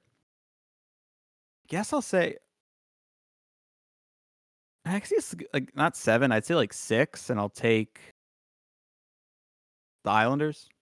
Yeah, take the better goaltender, I guess, in this situation. Yeah, Sorokin's a bit better goaltender. Couple pieces I like better uh, offensively for New York, even though they don't have many. But yeah, it's a big Matt Barzal fan. Mike's always talking about how much he thinks Matt Barzal and Bo Horvat are great. Horvat, yeah, I don't know. You, like, I mean, how, how much stock you putting in Travis Konechny? Who, props to him, because his year got shortened last year with injury, and he's come back great. How old is he now? Um, Travis Konechny is twenty-six. Yeah, who's who's the best skater in this game, or in the series? Mm. I, I mean, I guess I guess you could say Konechny, maybe. Matt Barzal, maybe not, maybe I, I don't. This maybe I, this is would be such a boring matchup. Like, I just don't think of any of these teams as, and to be fair, trust me, I have not, these teams have not been high on my list of, like, I got to watch a lot of Islanders and, and Flyers games this season. So I've, I've been lacking in my due diligence there, but I just don't think of either of these teams as, like, fast teams. No. And the Islanders have a negative four goal differential right now, and the Flyers are plus ten, but that's such a paper dragon. Like, are, are you really scared Flyers are coming to town right now? Nah. All right, so just to recap after I sneeze, just to recap, you have the Bruins, Panthers, Rangers, Islanders moving on to the second round. Mm-hmm. You want to, I, I seen as how fast we, we kind of breezed through that. You want to you want to play this out to the, the Cup final, or you want to switch over to the West? Um, That's up to you, brother. All right, let's let's play out the East, and we'll go through the West similar fashion. Mm-hmm. So I believe your first matchup there then would be Bruins hosting the Islanders. Yeah. Are you taking how many games? Yeah. Another series I wouldn't exactly be excited to watch. yeah. What what what is your over under on goals per game in the series? Like if I said over under three and a half goals a game. Oof. I take the under. I could say like three goals a game. Yeah. A lot of like two one, two oh finishes. Yeah. Come down to just like, the, yeah. I think or, the Bruins sweep in every single game is a one goal game. Yeah. It would be like a boring series, but it would be a sweep because, I mean, you go back to outside of goaltending, like best player on the ice, it's Pasta. Yeah. And second best player is Brad Marchand. Don't don't try to get me all fired up here. Get me all angry? Oh, I, I do want to point out we're we're I, I, I gotta stop saying that phrase. I say that phrase for everything. But we really, for being the the guys who are always quoting like expected goals and goal saved above expected, mm-hmm. just totally disrespected Philly, who's sitting at six in expected goals. Yeah, and I, I I'll be fair. It's like negligence on my part because it just doesn't make sense to me. My brain cannot connect that. Like if if you showed me that, it would just be a big blur as I looked at it. Yeah, it doesn't make sense. All right, so we're both taking we're both taking Boston over the Islanders. Mm-hmm. Uh, your next matchup would be Rangers hosting the Panthers. Ooh, that's that's the opposite. That's that's a fun fucking series. That's a fun fucking series. Currently the seventh and fifth power play in the leagues. You know what? What's up? It's it's the Florida Vibe Train two point oh, baby. You got you got Florida making another run this year? Or at least getting at I think they guys I think uh, I think they could take down the Rangers in this situation. Eh. Yeah, you know what? I'm gonna stick with the Panthers. I, I rode with them last year. I'd ride with them again in this situation. Obviously, Sabres biases. I love Sam Reinhart, if that hasn't been clearly apparent uh, throughout this podcast. Um, I'll say six games. Panthers over Rangers. So, six games. Panthers over Rangers, right? I'm just making mm-hmm. sure I, I got you right there. You think Barkov wins the Selke this year? He's far and away the front runner. And he's having a, arguably the best defensive season out of a forward. And he's, you know, scoring points. He has twenty-eight points on the season. Yeah, I think that unless injury or a big dip in play, I, I think he's a very good, has a very good chance of getting that one. Yeah, he also has forty-eight minutes shorthanded. Yeah, I mean, that's it. Who else would you want to put out there for your, your, your penalty kill? Any chance we can give it to Patrice Bergeron again? Is that Why possible? Not? He's just sitting at home watching T V. The doorbell rings. Gary Bettman. It's here's your Selke. Here. He's uh, currently got a negative zero point two goals allowed above expected as a defensive player on the uh, the penalty kill. Yeah, it's unreal. And the crazy thing is, the, it's not even like the Panthers are getting like astronaut. They're not getting like astronomical goaltending. Bobrovsky's been pretty average this year. Yeah. And they don't really have a, a backup option after that. But Sam Reinhart, like you said, playing absolutely all N H L caliber right now. Mm-hmm. Potential heart vote guy uh, as the, the season starts ticking down. And Matty Tkachuk really hasn't gotten going. At some point, it feels like that's going to happen. I think at some point. And I mean, he, he had a really good year last year, but then he really took it to that like ridiculous level in the playoffs, if you remember. Yeah. Yeah. And right now he's... You know, he's played all, all twenty-nine games. Um, he's got five point two expected goals, nine total points. They they got a lot of pieces on their team to like, right? Like even Gustav Forsling, who I think has generally been the, the kind of joke of their defensive group, is having a good year. Yeah. yeah I mean, there's still... I definitely like this team. Yeah, I think there's still definitely a lot. Like Sam Bennett as a depth piece, two-way Nick center. Cousins as a depth, depth, depth piece. Yeah. I mean, I just... I really... I like their center spine. I am forever a Carter Verhaeghe guy. So, how disappointed do you think the N H L is going to be if they have a shot at getting a Rangers Bruins conference finals and end up with Panthers Bruins? Fucking Florida's there again. Yeah. Last year they had Florida, Carolina. Yeah. All right, Mike, your your conference finals you have here. You got Bruins, Panthers. No. How did I let the Bruins get this far? Because because they played the Hurricanes and then the uh, Maple Leafs. No, they didn't. They played the Hurricanes. Who the fuck did they play in the second round in our, our Islanders here? Islanders, there you go. Yeah. They're just both better than right now. You know what? They fight it all year. And then when it, it matters, finally, the P D O regression happens. They get swept, baby. Panthers head into the... Yep. Oh, my God. Can you imagine the Panthers sweeping the Bruins in back-to-back years? two hundred foot hockeymen might might literally die of heart attacks. Pasta de- demands a trade the very next day. To Florida. Yeah, yeah, Linus Allmark retires. Brad Marchand's nose grows two sizes. It's like the Grinch. All right, so you have the Florida Panthers in the Stanley Cup final. Let's go figure out who they're going to face. What a great tease. Now I can put an ad right here. If I had one. But I could put an ad right here. Ah, it'd be so good. So good. It'd be so fucking good.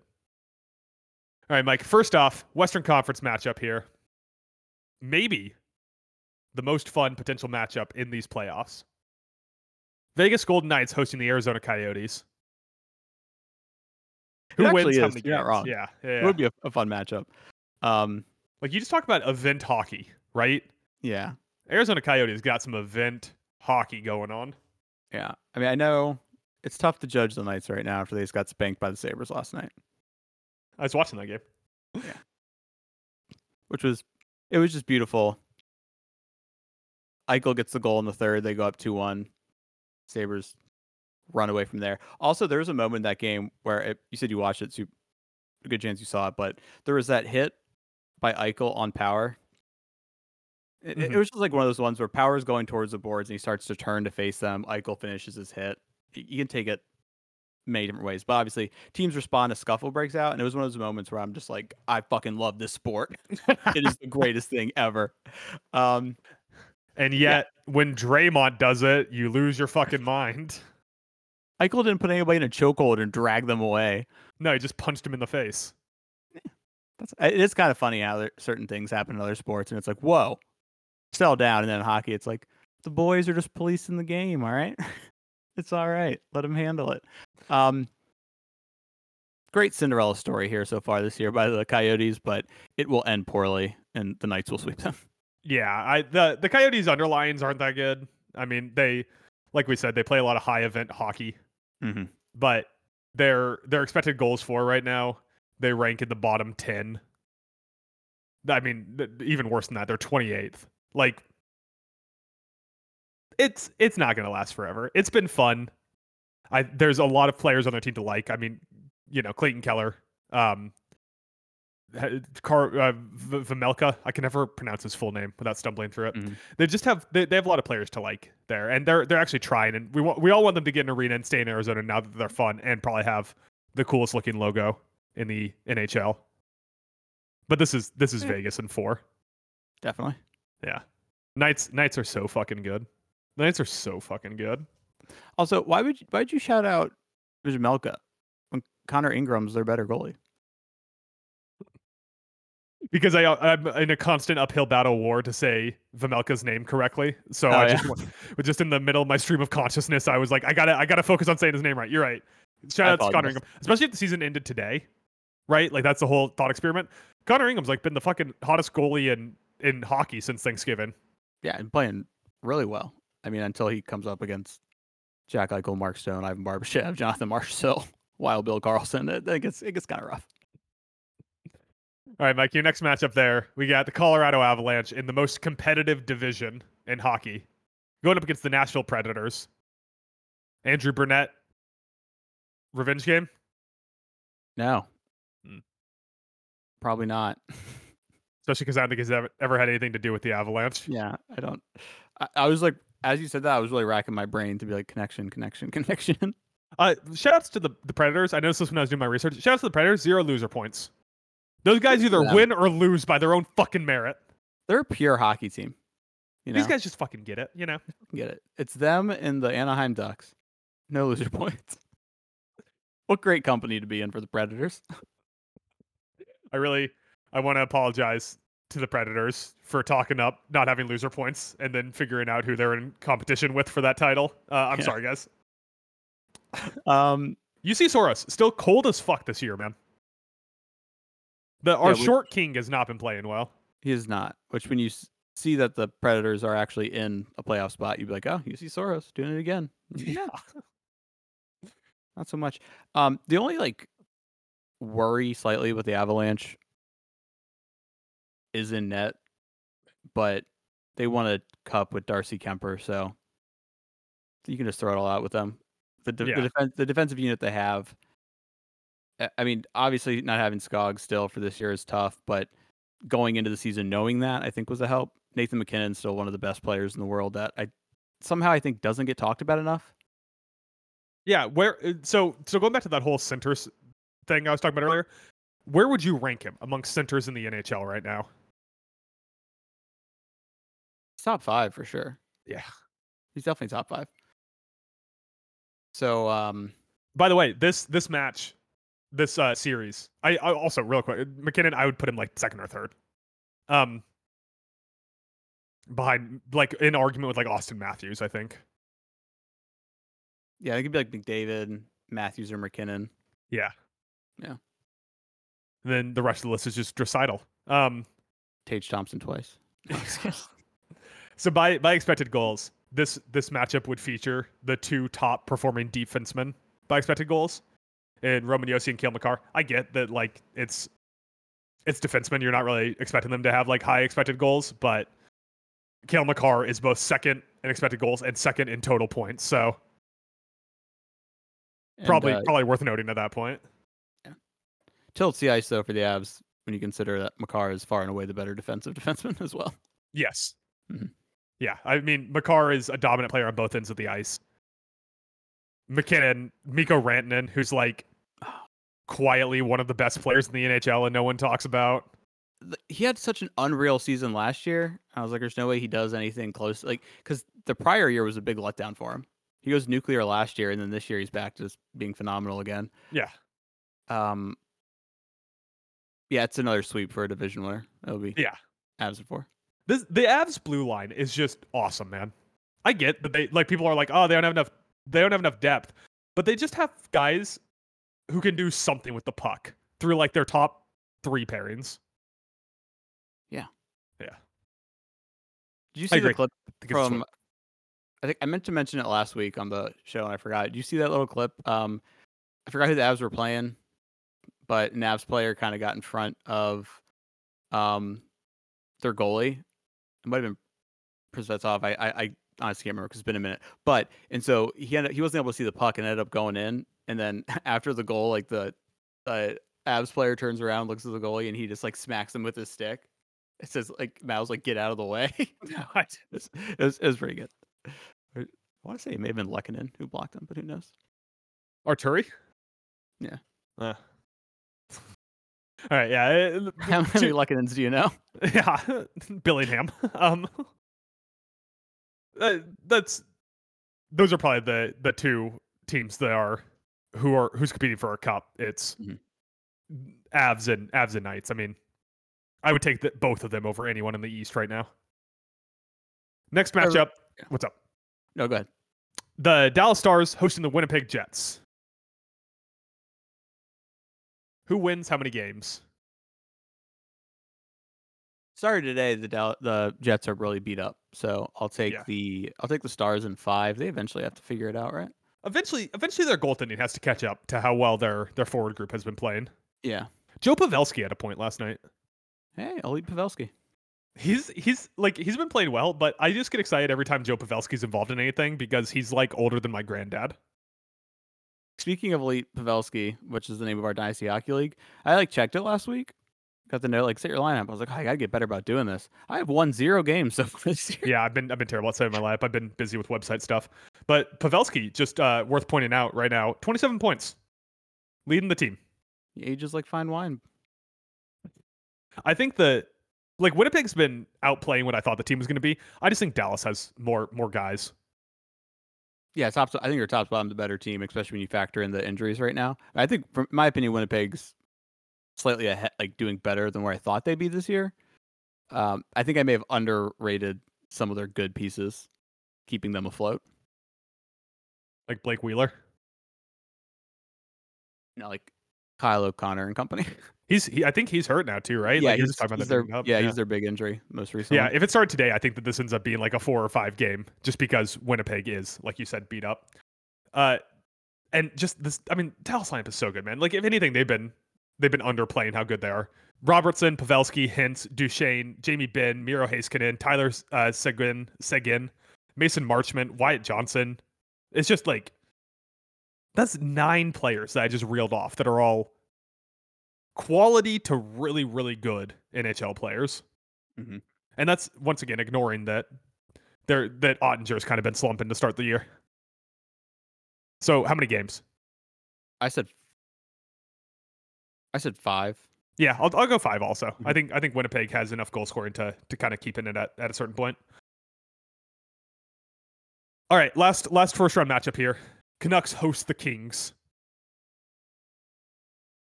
This would be a fun one. Who wins? This would be a really fun series, I think. Um, another another high event hockey series, yeah. I think currently Las Vegas Knights are the best team in hockey. Or not, yeah. I'm sorry, the Los Angeles Kings are the best team in hockey. You think they're the best team in hockey? Yeah. Whoa. I think they are playing like the best team in hockey right now. Um, and Vancouver's so much fun, though. They could definitely steal a game or two, make it interesting. I'll take L A in six. Yeah, I think Vancouver will be able to steal a game. They just have like enough bright spots on the roster, and Elias Pettersson's playing like a top ten center in the league. I mean, he's just been out of his mind. I guess top ten player, period. This Vancouver team is so fake, though. I mean, I know, I know I'm the king of Vancouver. It's like the it's the two opposite directions, right? It's going to be high-event hockey. There's probably going to be a lot of goals scored, but it's one of the fakest teams in the N H L against one of the realest teams in the N H L. You know, it's funny, though, if it if this started today, Thatcher Demko and Cam Talbot are playing out of their minds. So yeah. Is it a high scoring? That's a good point. And you know? I think the Kings have one of the best penalty kills right now, too. That would be that would that's a, the matchup to watch for. That penalty kill against Vancouver's special teams or against Vancouver's power play would be pretty sick. So right now, Vancouver has twenty-five goals on their power play, which is good for the the third best rate in the N H L. Mm-hmm. And the Knights or the the Kings, see we're doing it. The Kings have only allowed ten goals all season on their penalty kill, which, by the way, Philly leads the league in in goals allowed on their penalty kill. Only nine goals allowed. Did we really undersell Philly? They also have seven shorthanded goals. I'll continue to undersell Philly because it will never okay. compute in my brain. Uh, the, the only worry for the Kings is I mean, Cam Talbot playing phenomenal, a bit older. Currently, goals saved above expected is ten point one. That's unsustainable. Third, Yeah, the regression monster could show up soon. Yeah, you, if we had done this exercise like two weeks ago, I would have felt so much more confident. But at some point, Cam, Cam Talbot's going to fall off a cliff. I mean, he's not, he's not a Vezina guy. Let's be honest about who Cam Talbot is. Then it's Phoenix Copley time, baby. I mean, he's he's got like maybe it's just the team, man. Maybe maybe they'll be fine because it's just such a good team. I mean, we. We almost didn't spend enough time talking about how good the Kings are positionally. Yeah, I mean, I think I mentioned it last week, how like their numbers as far as shots and like high danger shots that they're allowing have really helped Cam Talbot. And just, once again, just like naming dudes, Kevin Fiala, Anze Kopitar, Kempe, Trevor Moore, Quentin Byfield, Philip Deneau, Drew Doughty, Pierre-Luc Dubois. Mm-hmm. I just like, this team's got fucking dudes.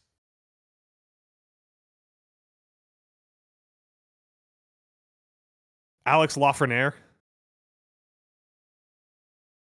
It's a different one. Yeah, but, I know. Not the... yeah.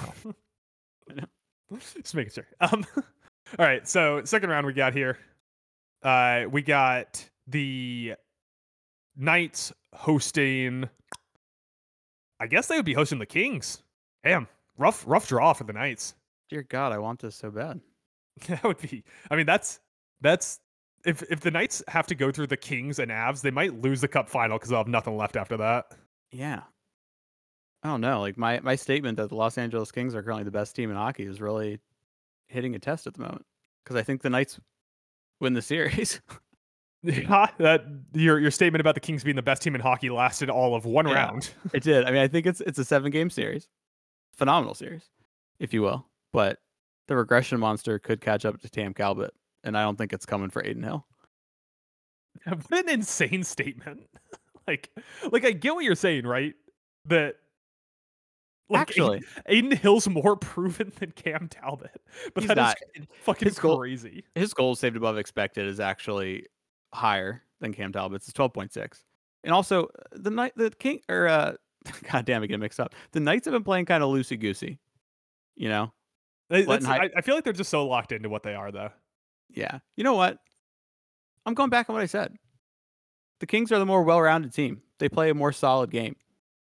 You know. They've never heard a beat P D O because they're right down the middle. They're expected to be good, and they are good based on the underlying metrics. Kings in seven. Who's the best player in the series? Jack Eichel. Yeah, I think so, too. I know it's not basketball, so that doesn't matter as much, but yeah, that, that's worth something. Who's the second best player? Is it somehow like Anze Kopitar at the I age of forty-five? I think it's, yeah, I think it's ninety-five-year-old Anze Kopitar. It might be. He's been outrageous on both ends of the ice this season. Like, we just talked about Pavelski still do, doing what he's doing as he gets older. Kopitar's on, like, a whole different level. Yeah, Kopitar's, like, borderline Hart candidate this season. Like, I think he'll get Hart votes. Mm-hmm. Yeah, I think I'm taking I think I'm taking the Kings in seven. I just fucking love this Kings team, man. Me too. I don't get to watch a lot of their games because they, they come on, you know, at one a.m. But every chance I get to watch them, I do. I'm, you know, watching highlights. The numbers just look so good, too. I really like this Kings team. And Kevin Fiala, man. Just, he was good on the Wild. He's just been outrageously good yeah, on the Kings. All right, your other matchup here. I think that we both know who's going to win this one. Avs hosting the Stars. Stars in six, Stars in four. What are you thinking? I'm thinking Avs in six. Oh, yeah. What a surprise. What would the Avs have to get goaltending-wise for you to feel good about their their cup chances? Right now, from Georgiev, who's probably been their best goaltender this season and played the most games, two point three goals saved above expected. Not great. Middle of the pack, twenty-first in the league of anyone who's played at least ten games. What would what would Georgiev's numbers have to look like for you to feel good about the Avs' chances? I, I mean, I see him to get above nine hundred save percentage.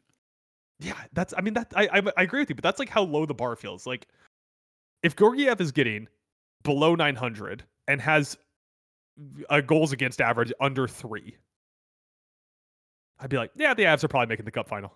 Yeah, like that. That number kills the Bruins.